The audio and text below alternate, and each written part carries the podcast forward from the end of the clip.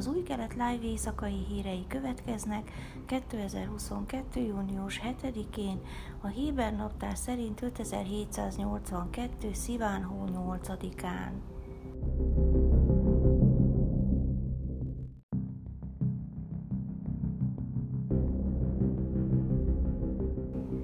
Az év eleje óta az izraeli arab szektor 31 állampolgárát gyilkolták meg bűncselekmények során, míg 2021 azonos időszakában ez az arány 50 volt, közölte a Wynet hírportál, megjegyezve, hogy még mindig hosszú út áll Izrael előtt, hogy felszámolja az arab társadalomban tapasztalható erőszakos bűnözés problémáját, amely vasárnap késő este az északi Ará arab faluban követelte legújabb áldozatát. Az izraeli rendőrség adatai szerint 2022 eleje óta 42 személyt gyilkoltak meg Izraelben, közülük 31-en az arab szektor tagjai, köztük négy nőt. A rendőrségnek eddig csak 12 olyan ügyet sikerült megoldania, amelyekben az áldozatok arabok voltak. A rendőrség az arab szektorban elkövetett erőszakos bűnözés visszaszorítására irányuló közelmúltbeli erőfeszítéseik számlájára írja a sikert. Az elmúlt hónapokban 233 általuk jelentős bűnözési forrásnak nevezett esetet számoltak fel, és indítottak büntetőeljárást, ami a célcsoportjuk közel 30%-át teszi ki. A rendvédelmi erők elsősorban az illegális fegyverek lefoglalására összpontosít, eddig több mint 1300 lőfegyvert koboztak el. A hatóság adatai azt mutatják, hogy a lefoglalt fegyverek mintegy 70%-át Libanonból vagy Jordániából csempészték Izraelbe, további 20%-át Júdea és Szamáriából, a többit pedig katonai bázisokról vagy magánszemélyektől lopták el. Emellett a rendőrség öt illegális fegyvergyártó műhelyt is leleplezett Júdea és Szamáriában.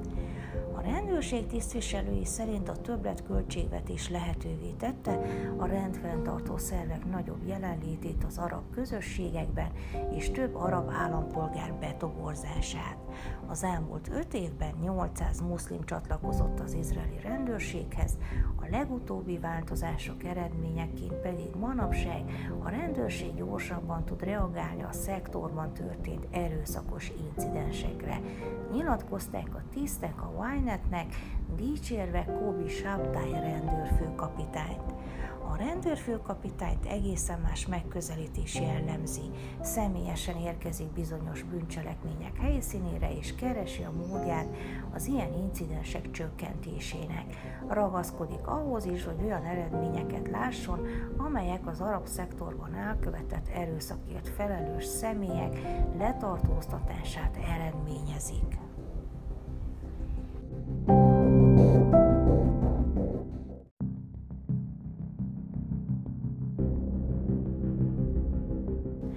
Az 1986-os kassza sikert a Top Gun című filmet inspiráló szerző izraeli örökösei hétfőn pert indítottak a Paramount Pictures ellen, azt állítva, hogy a cég úgy gyártotta le és adta ki a film folytatását, hogy már nem rendelkezik a sztori szerzői jogaival.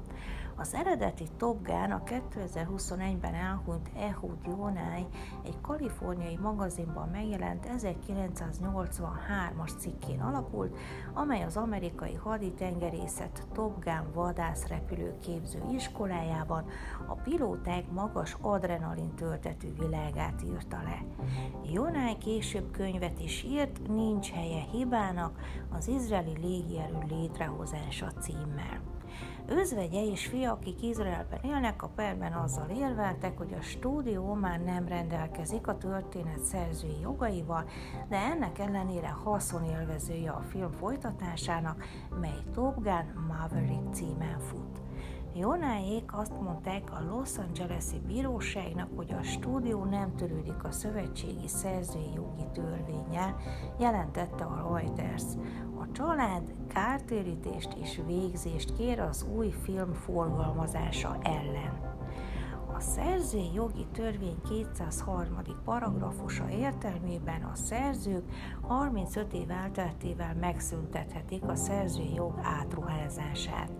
Bár a Paramount megkapta a jogokat az eredeti filmhez, Jonáék azt állítják, hogy 2018-ban értesítették a stúdiót, hogy véget vetnek az átruházásnak, és a sztori szerzői joga 2020-ban visszaszáll rájuk. A Top Gun Maverick gyártása 2018-ban kezdődött, bemutatását pedig a következő évre tervezték. Azonban a forgatás során felmerülő probléma miatt ez 2020 júniusára tolódott, majd jött a COVID-19 világjárvány újabb két éves késést okozva. A kereset szerint a film munkálatai csak 2021 májusában fejeződtek be, ekkora már több mint egy éve érvényben volt a szerzői jogi átruházás megszüntetése. Ezek az állítások alaptalanok, és határozottan fel fogunk lépni a védelmünkben, áll a Paramount közleményében. Az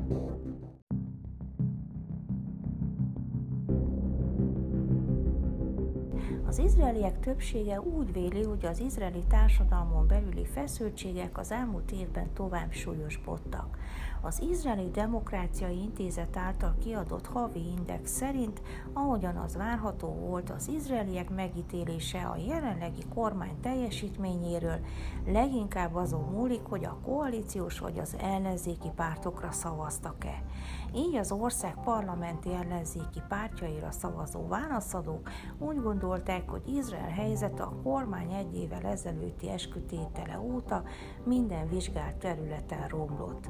Továbbá a Malendének a választások, a válaszadók kevesebb, mint egyharmada válaszolta azt, hogy határozottan ugyanarra a pártra szavazna, amelyet a 2021 márciusi választásokon támogatott, míg 57,5%-a pedig azt, hogy igen. Csak 20%-a véli úgy, hogy biztosan nem ugyanarra a pártra szavazna, míg 12%-a azt mondta, hogy nem biztos.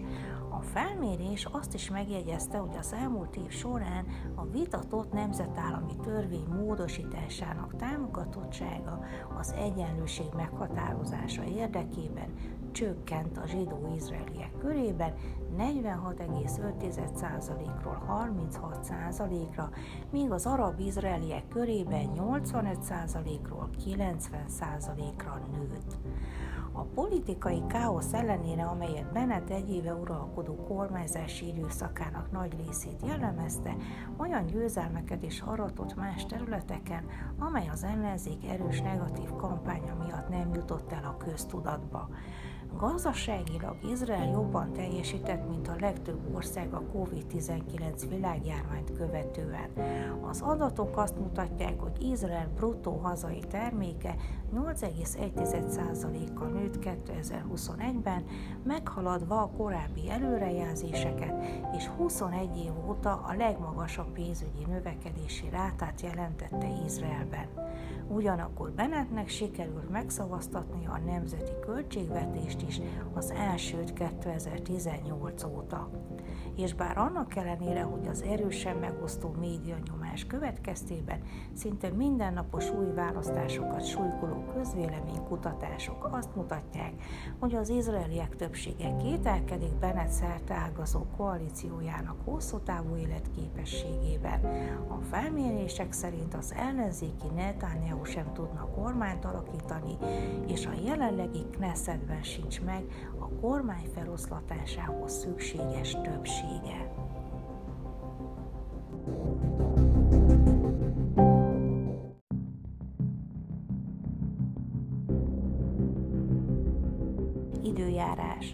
Szerdán többnyire napos idő várható, Jeruzsálemben 29, Hajfán 25, Eiláton 39, míg Ásdodban és Tel Avivban 28 fokra lehet számítani. Ezek voltak az új kelet live hírei kedden.